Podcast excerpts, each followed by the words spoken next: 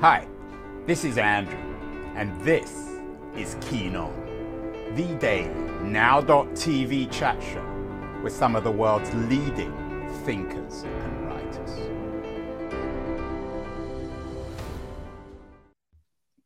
Hello, everybody. It's Sunday, October the 16th, 2022. Uh, the beginning of the week, we did a conversation with two German journalists, Adrian Geiges and Stefan Aust, about a man they call the most powerful man in the world, Xi Jinping, the head of the Chinese Communist Party. They have a new book out, uh, which, of course, is entitled That The Most Powerful Man in the World. And uh, he's been manifesting that power over the weekend at the, I think it's the 20th Chinese Communist Party Congress. Made some speeches warning of dangerous storms facing China. And three in particular, he focuses on uh, Taiwan, Hong Kong, and zero COVID. But maybe Xi hasn't been really telling the truth because if China is indeed dealing with what he calls a dangerous storm. Uh, he left off the chips, computer chips, which may be the core issue now facing not just China, but China's relationship with the United States and with the world economy. That, at least I'm guessing, is the view of my guest on the show today, Chris Miller. He has a new book out. Chris is uh, an old friend of the show, but he has a a really interesting and important new book out called Chip War The Fight for the World's Most Critical Technology. And Chris is joining us um, from Massachusetts today. Chris, welcome. Congratulations on the new book. A couple of questions to begin, kick you off with. Firstly, um, should Xi have mentioned chips alongside Taiwan and COVID? Uh, and secondly, for you as a historian of technology, uh, do you believe in the idea of strong men, or at least the strongest man in the world, or should we be talking about the strongest technology in the world? And in that sense, chips are men like Xi Jinping really just prisoners of big tech like uh, products like uh, chips? Well, I think Xi Jinping feels like a, a, prisoner of the situation he and his country find themselves in for the past decade, Chinese leaders, including President Xi personally, have identified chips as a core weakness for China. And their rationale is simple. First off, chips are at the core of all technologies that we rely on data centers, the internet, computers, smartphones, but also dishwashers and microwaves. All of them depend on chips.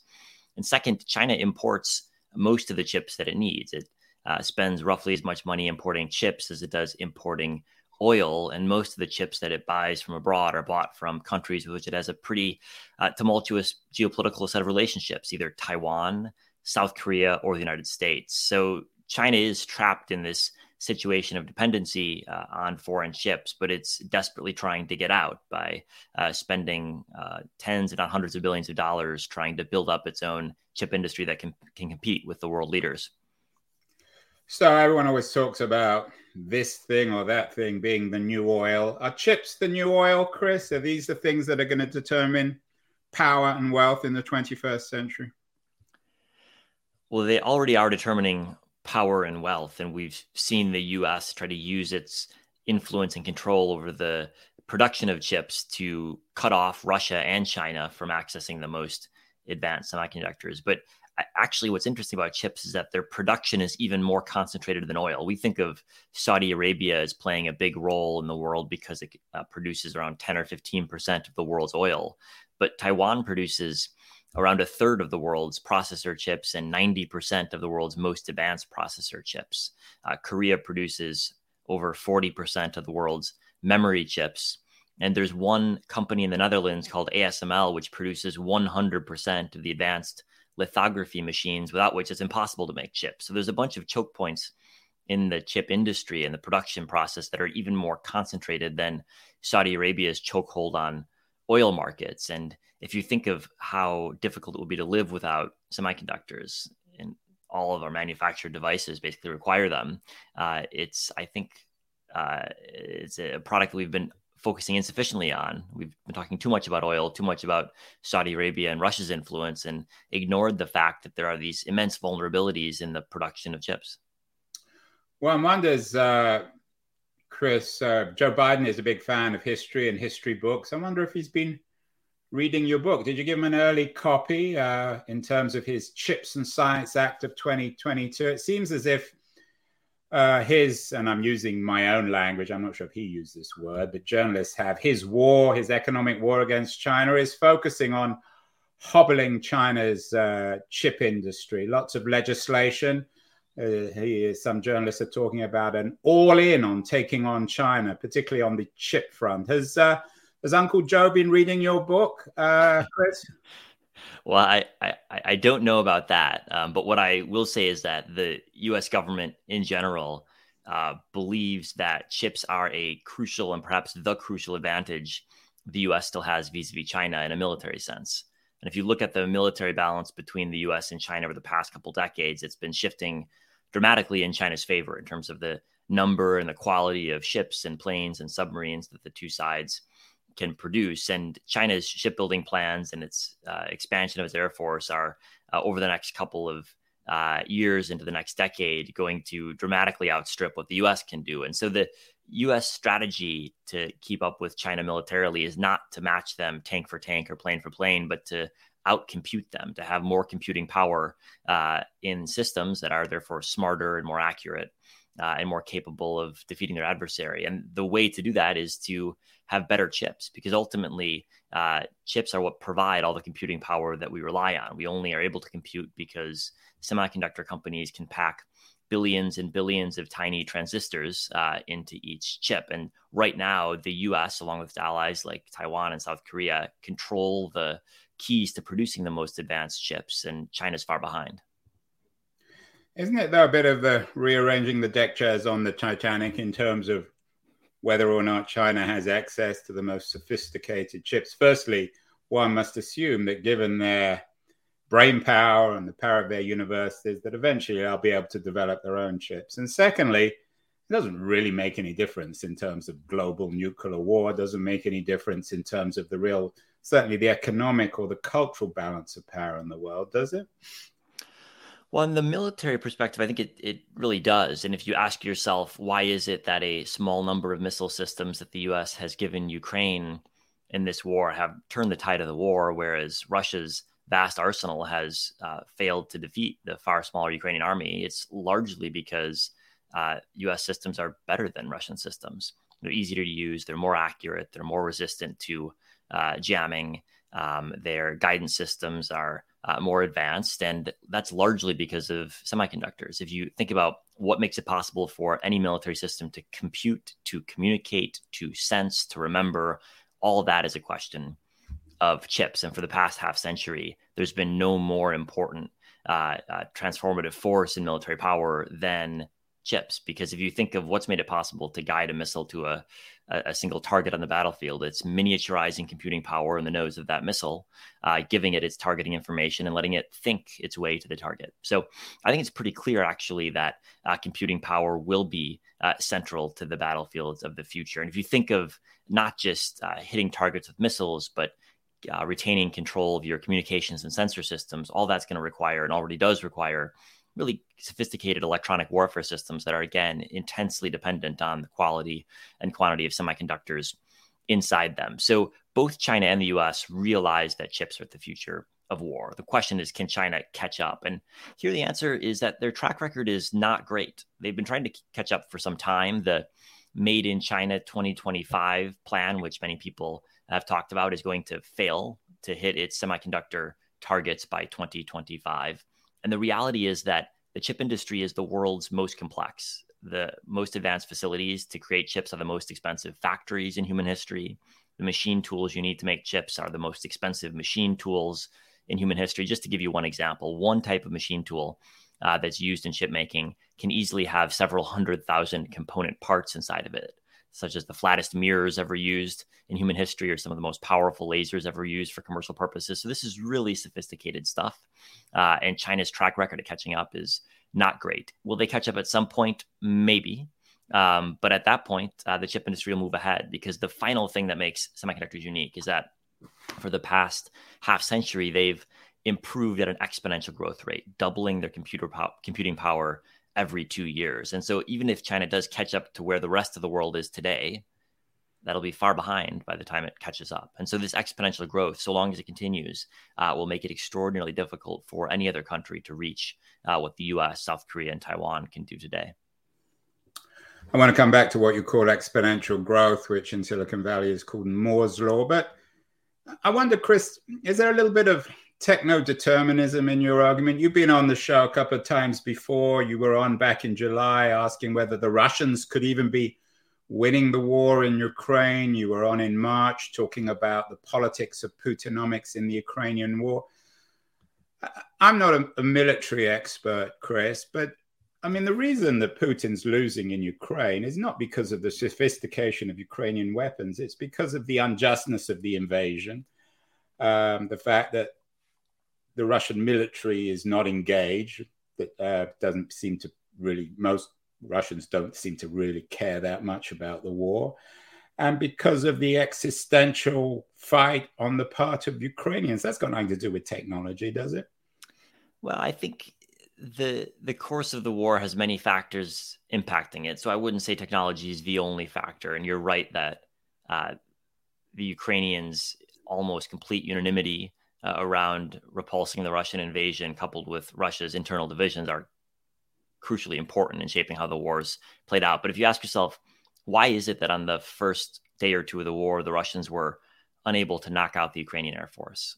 Or why is it that on the first couple of days of the war, Russians were unable to knock out Ukrainian cell phone networks or power plants? And I think the answer to that has to do in large part with the fact that the Russians had less computing power working on their intelligence and surveillance, coupled with less computing power in their missiles, uh, which were failing to hit targets. Uh, and the combination is that the first couple days of Russia's war against Ukraine was vastly less effective than, for example, the first couple days of the U.S. war in Iraq in 2003 in terms of simply of taking out enemy targets. Uh, and that is not solely a question of, of performance or morale. That's partially a question of technology. The Russians just have worse technology, and increasingly the Ukrainians have better technology. You talk about that opening of the war uh, in 1991, and that's one of the key metaphors in your book in terms of the power of chips. But of course, ultimately, American policy in Iraq has also been catastrophic, with or without the sophisticated chips. Again, maybe I'm repeating myself a little bit here, but isn't politics more important than computer chips? Ultimately, it doesn't matter if you have the most sophisticated computer chips in the world but if you stumble into a country that you have no understanding of and make a complete mess of things, chips aren't going to help you very much. Yeah, I mean, I, I think I think that's that's certainly true. I, I I guess I would I would push back against the the argument that you can put technology and politics in separate buckets because what we've seen in the past is that politics impacts how technology develops and then technology structures how politics uh, can form and you know if you look at the history of the chip, what you find is a, a piece of technology deeply uh, impacted by political trends. For example, the first couple of um, uh, of years of the event after the invention of the computer chip, the late 50s and early 60s, the sole customer for chips was the U.S. Defense Department and NASA, which were interested in chips because they wanted to shoot rockets into space and needed smaller guidance computers. So there's a deep interrelationship between US security and foreign policy goals and the chip industry from the earliest days. And even today, the Defense Department and DARPA, the Defense Advanced Projects Research Agency, is a key funder of long-term research into chips. So there's uh, there's obviously a political angle in terms of shaping how the technology develops, and I don't think anyone would uh, would disagree that uh, that technology can be used in different ways, uh, more successfully or less successfully uh, over time. But uh, it's certainly the case that some countries have access to technology and others don't. And, and chips are the best example of this in the world because the production of them is monopolized by just a couple of countries and no one else has been able to break into them. And that's something that does structure politics. If you're Putin or if you're Xi Jinping, you simply can't get access to the most advanced technology. Uh, the, the book has been embraced. It's it's a major new work. Um, and Virginia Heffernan, who's been on the show, she's the author of Magic and Loss, a wonderful writer, rather sort of engaging, irreverent writer who loves the book. Uh, but quoting her, she said, Chip War is suffused with an unapologetic manliness. uh, legitimate ingenuity, greed to beat the band, and devious power play plays on a world stage. Is there a bit of a a, a boy's reading of history here, uh, uh, uh, Chris? I mean, you're obviously a boy, so am I. Um, are, men still relying on tech to make sense of the world? We had a, a, show with Richard Reeves, the Brookings Institution guy, recently, as new book out on boys and men, talking about the crisis of manliness in the world today. Is there something old fashioned about this book, Chip War, at least the way in which it interprets history? I mean, you're a conservative, so that ne- isn't necessary. And maybe I'm wrong to call you a conservative, but you're certainly not on the left. Um, maybe that you might take that as a compliment. Well, I, I think it, it's just an accurate statement of of how the chip developed. It, it's the the chip industry has always been the most conservative part of America's tech sector in general, um, and it's always been the the it always has generally had the least women involved in leadership roles. There's a lot of women who have been involved in manufacturing. Yeah, no, no women in the traitorous eight. Not even. That's right. For example, not even right. a potential woman there. That's that's right. And so I, I, think rather than saying this is a good thing or a bad thing, that's just the reality of of the industry. And I think it's important to understand the way that the chip industry does have a diff- different politics and a different social cast than what we think of when we think of the tech industry or Silicon Valley in general you know, today we often think of Silicon Valley as being sort of countercultural in some ways or willing to question the status quo. And that's true in, in, in some sense. But the industry that gave Silicon Valley its name was not revolutionary in the sense of wanting to dramatically change culture or society. They wanted to dramatically change technology, but it, it, it wasn't a, a socially revolutionary industry. And that persists, I think, to this day. Um, we often focus on the companies that are more colorful and have uh, more of a sort of social aspiration behind them. But the companies that produce the silicon that undergirds all tech remain fairly conservative in their uh, in their outlook, and and that's just a realistic description of how they function and who they are. It's a really interesting take, um, and as I said, you talk about the traitorous eight, the William, uh, the the eight who left Shockley Semiconductor Company to found Intel. I got a couple of thoughts on that. Firstly, I, have written something on this too. Um, William Shockley, who invented essentially, I guess, the chip, who won the Nobel Prize for it, or at least was one of the inventors, was a, to, to put it kindly, was a very odd character. Uh, had some Nazi or neo-Nazi ideas. Uh, is there any cultural reading here, Chris? I mean, you you've made the point, you're certainly not the first or the last to associate Silicon Valley and the military-industrial complex that funded it and financed it and drove it. Um, can one can one um, make any political or, or, or, or, cultural conclusions from the design, the idea of the chip that that that um, uh, that Shockley and Noyce and the other founders of, of, of, of, the computer chip came up with in the 1940s and 50s? Well, I think it's wrong to put Shockley at the center of the story, although Shockley spent his life trying to put himself at the center of the story. Mm. You know, the reality is that Shockley was one of three people to win the Nobel for inventing the transistor. And yeah. although the history that he wrote put himself at the center, in reality, the, the actual history was that he sort of theorized the idea, but his two lab partners invented it.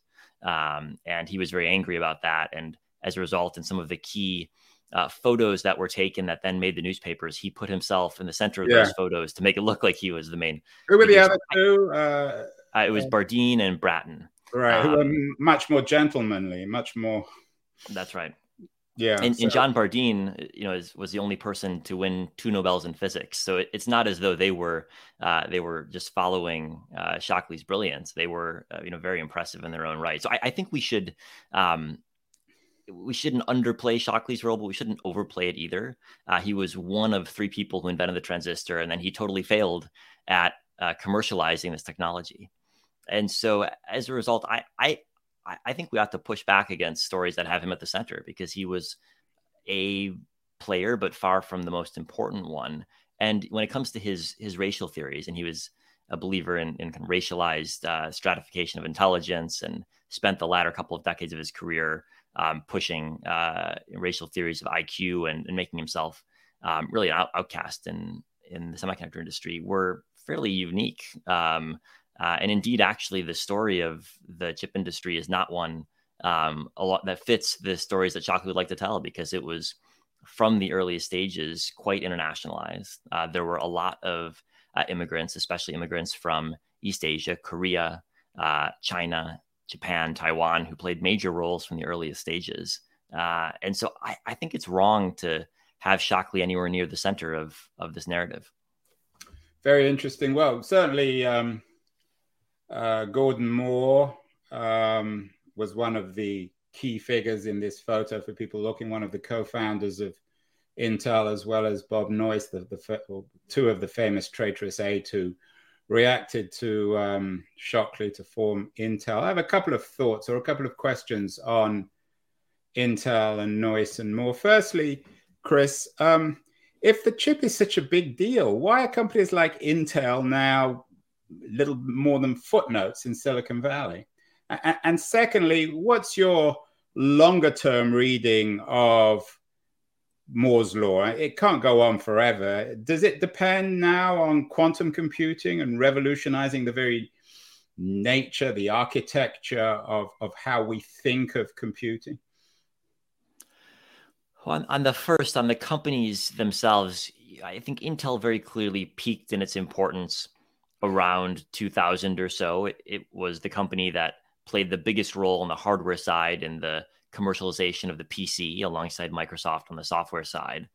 And since then, Intel's been largely riding that wave as more and more PCs are sold and Intel sells a whole lot of PC chips, but it hasn't been at the core of innovation. If you look today, you'd point to companies like NVIDIA, which plays the key role in uh, designing chips for uh, AI applications. And then there's a bunch of companies that most people have never heard of, but in fact are huge companies uh, and produce products that we depend on. So, for example, the largest technology company in Europe is a company called ASML, uh, the Dutch company that makes machines without which it's impossible to produce advanced chips. Now, it's a machining company, uh, but without its machines, Apple wouldn't have chips in its iPhones, and uh, we'd struggle to have AI and data centers. So, it's crucial to the the, the tech industry. And and similarly in Asia, Taiwan's TSMC, the world's largest producer of logic chips, is uh, one of the biggest publicly traded companies in Asia, uh, vying with Chinese giants like Tencent or Alibaba for that title. And although most people have never heard of it either,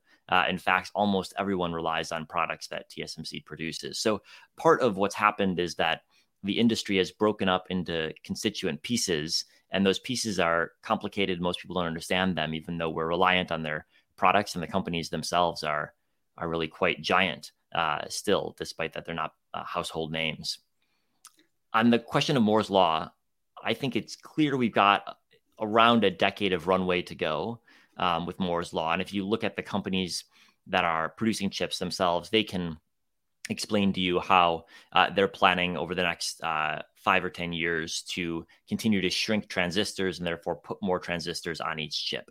After that point, nobody knows although that's a constant in the history of the industry. It's always been the case that after 10 years, nobody knows how it's going to be done. And as a result of that, we've had multiple uh, waves of declarations that Moore's law is over. As, as early as the 1980s, there are people saying one decade to go, then Moore's law will end. Yeah, well, in, in, Silicon Valley, whenever anyone says, Chris, one decade more, they mean they have no idea. And one decade, you know, as I did, one decade in Silicon Valley is five centuries elsewhere. So. I think that's right. I, I, think it is true at some point it will become impossible to shrink transistors further. And we're already operating at transistors in the most advanced chips that are you know the size of a coronavirus or even smaller. So the ability to shrink further is at some point going to hit a limit. But I'm not that worried about the ability uh, for the industry to keep squeezing more computing power out of chips. There's a lot that can be done with uh, steps that don't involve shrinking transistors. So, for example, getting power uh, onto chips in a more efficient way or optimizing the interconnect between different chips to let data move uh, more quickly. These are things that haven't been a focus area uh, for the past couple of decades because they hadn't needed to be a focus area. But now, as shrinking transistors gets harder, there's a lot of other aspects of chip making that are getting more attention. So, I think we should be skeptical when someone says Moore's law is about to end, even though that risk is certainly rising as transistors shrink and shrink ever closer to atomic size.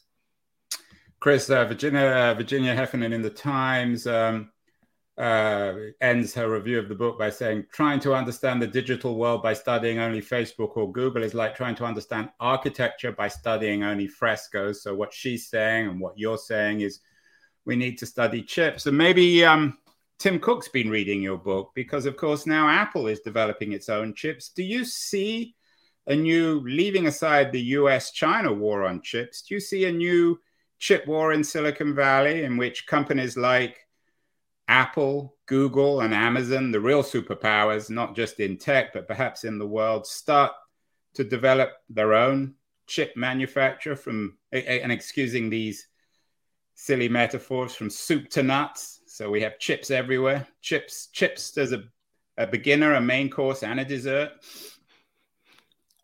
I think it's unlikely that any of those companies will manufacture their own chips, but what we're already seeing is that they're spending more and more money designing their own chips to produce hardware that's optimized to their use cases. So mm. one of the reasons that Apple's consumer products work so well is that most of the key chips inside of an iPhone or an iPad or a Apple computer is that uh, is a chip designed by Apple, and so they they're able to make it fit exactly perfectly with what they uh, wanted to do. And there's a great Steve Jobs quote of, and he asked, "What is software?" And he came to the conclusion that software was something you didn't have time to put into hardware yet. And I think that mm. that expresses a really fundamental truth. And and if you're a company like Apple that is selling units by the tens of millions uh, and is now on your 14th iteration of the iPhone, you've got time to put a lot into hardware, and you get a lot of performance gain from doing so. Now, not every company is going to do that. Designing an advanced chip can cost a couple hundred million dollars, so it's it's not which a, isn't a lot of money for these companies it, it's not a lot of money for a for an Apple or an Amazon. It's a lot of money for most companies, um, mm. and and uh, and that's why you're seeing more big tech companies doing so. So Google has chips that's designed in house. Amazon, Facebook, Microsoft are all designing chips. Yeah, I, am interested centers. in Facebook. Uh, Zuckerberg's a reader too.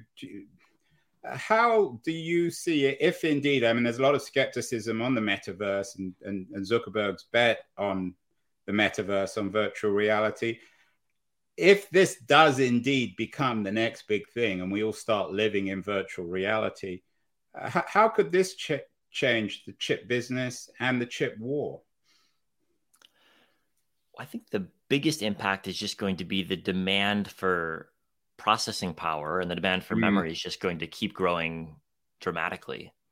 And if you think of just how much processing, how much memory mm. a metaverse requires in comparison to an hour of YouTube video. It's it's dramatically more. Um, and an hour of YouTube video requires a fair amount of silicon underneath it in a data center far away from your computer. But nevertheless, there's a lot of silicon making that YouTube video happen. Uh, and if if we all end up living in metaverses, we're going to all end up relying on a lot more silicon than we do today. Uh, so that's good news for all of the chip companies, if in fact Zuckerberg is right. We began talking about uh, Taiwan um, in, in terms of Xi's speech. Your book um, talks about a man called Morris Chang. I'd never heard of him, who looks astonishingly like Eric Schmidt of uh, of Google. I'm not sure if I'm the first or the last person to make that observation. Uh, but tell me a little bit about this guy, uh, Morris Chang, the the Baron of chips from from Taiwan, who perhaps is the most powerful um, chip uh, entrepreneur, chip technologist in the world today? I think Morris Chang is one of the most interesting entrepreneurs of the last century, even though most people haven't heard of him. He was born in mainland China uh, before World War II, fled the British controlled Hong Kong when the Japanese first invaded. Then the communists took power and he fled again to the US, where he enrolled at Harvard and was the only Chinese student in his class. Um, he left Harvard because he was uh, decided that a degree in the liberal arts was insufficiently practical, and so moved to MIT, studied physics and electrical engineering, and then got a job at Texas Instruments uh, in the 1950s, which was one of the kind of hot startups, if you will, of its uh, day. And he played a fundamental role in uh, teaching TI and learning while he was at TI how to manufacture chips efficiently. And so, more than anyone else, he can claim to have uh, built up America's semiconductor industry from a, a, small production run, sort of experimental industry to something that was uh, producing thousands and thousands of chips for all types of devices. And he was uh, in what what's one of the greatest mistakes I think in American corporate history. He was passed over to be CEO uh, in the 1980s, and so left TI and was approached by the government of Taiwan, where he'd only been a couple of times before on business trips because TI had some facilities on the island, and the government of Taiwan offered him a basically blank check to build up the island's industry. And he had a unique uh, realization at the time that the chip industry is about to undergo a major change. Before that point, most companies both designed and manufactured their own chips in house, but he wanted to shake up the industry, uh, disrupt the existing business model by only manufacturing chips, letting other companies design them, and then they'd come to him to get manufacturing. What that allowed was an enormous scaling of the uh, production process because he could produce for many different customers and get much more scale. And with that scale came a lot more learning about how to produce chips most efficiently and most cost effectively. And so today, TSMC is the world's most advanced chip maker. It has the most advanced, uh, the most uh, expansive capacity in producing processor chips, uh, and it produces 90% of the most advanced chips in the world today exclusively on the island of Taiwan. And it's all th- thanks to Morris Chang, who uh, only retired a couple of years ago uh, right. and still is deeply involved in the company. Well, I don't know whether it's Eric Schmidt pretending to be Morris Chang or Morris Chang pretending to be Eric Schmidt, but they appear to be the same person, and uh, they're they, they're both very smart. Um, might this fact that Taiwan is so central in the chip business play into Xi's thinking on Taiwan itself? I mean, if there is war or if there is a Chinese, a successful Chinese invasion of Taiwan, that would give Taiwan a lot more power in the chip business. And if you're right, if the world's most critical technology is indeed chips, then uh, it might indeed be an existential war, not like inv- invading Ukraine, which doesn't seem to have any real value.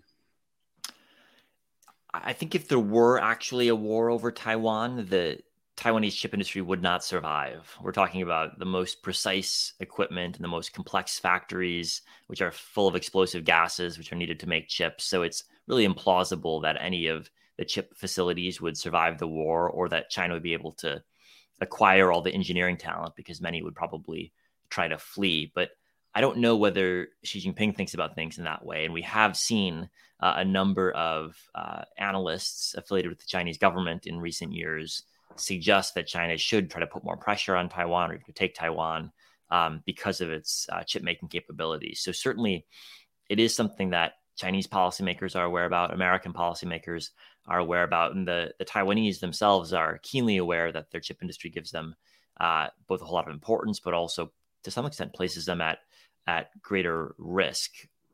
How this plays out in China, I don't know, but I'm I hear a lot of people who argue that the chip industry gives Taiwan a sort of silicon shield that defends it against Chinese attack. Because if the Chinese were to attack and knock out the chip making facilities, the whole world would lack chips needed for smartphones and dishwashers and everything in between. And I, I get more and more worried about that argument the more I hear about it because the Russia Ukraine war is a perfect example of how economic interdependence doesn't guarantee peace. And although China and Taiwan today are deeply economically and technologically interdependent, China needs Taiwan's chips. I don't think that's a perfect guarantee that China won't try to attack anyway, given the importance that Xi Jinping clearly places on asserting control over the island.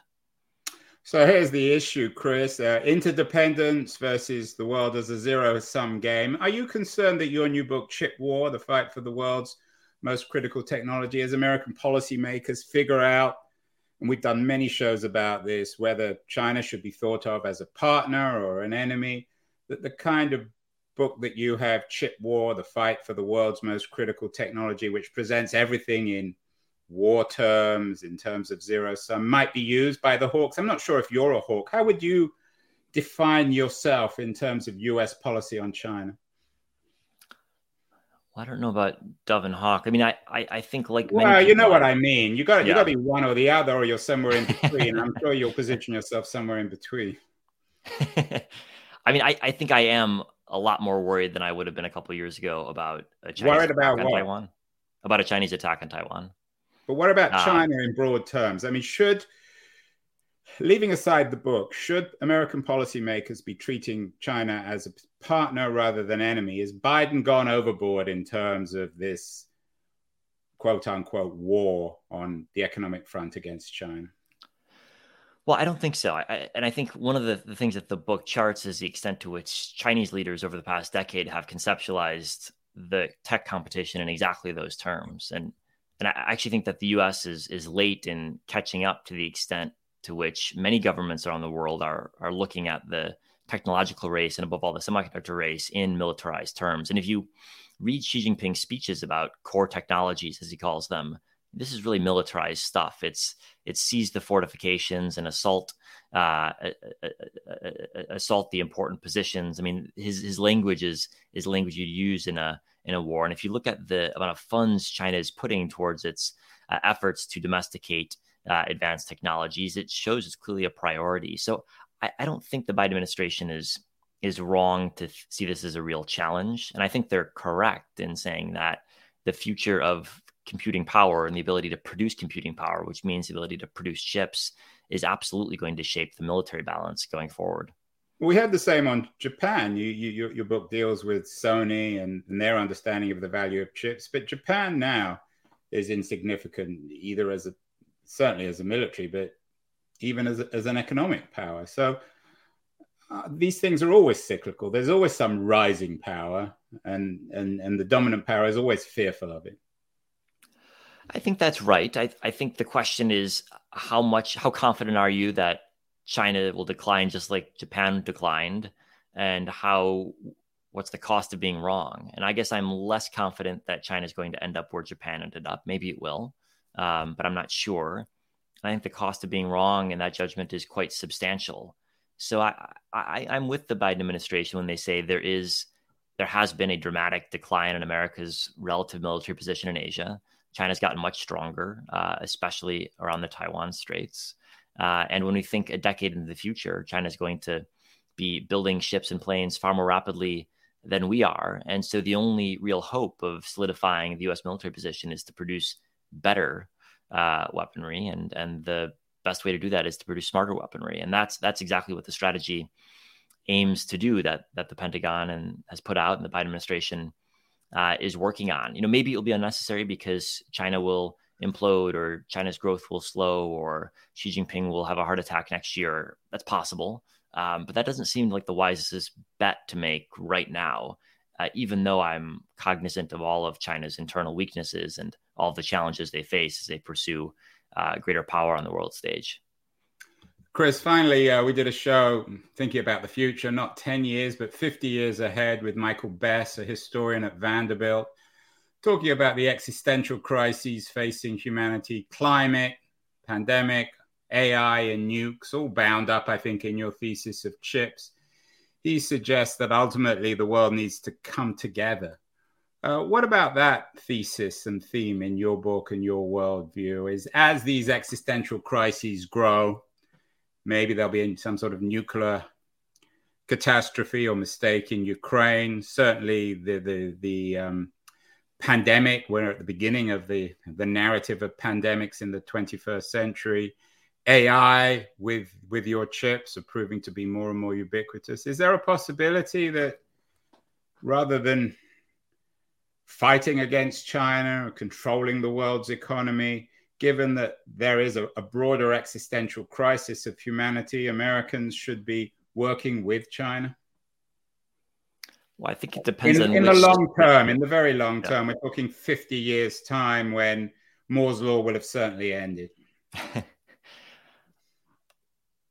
don't think anyone would disagree with the desire to have a more cooperative international landscape in 50 years time i guess the question is how do you get there um, and should you bet on it being more cooperative or should you hedge your bets and prepare for it to be less cooperative and i think you know history suggests that there's plenty of scope for cooperation and collaboration even amid uh, competition but i think it also suggests that just hoping for cooperation puts you in a bad position if in fact you end up with a competitive landscape. And and today it's hard to look at the world and not perceive a whole lot of competition happening.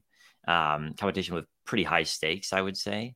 Uh, and so to just pretend that it's not happening or to hope that you can hope it away doesn't seem like a wise strategy.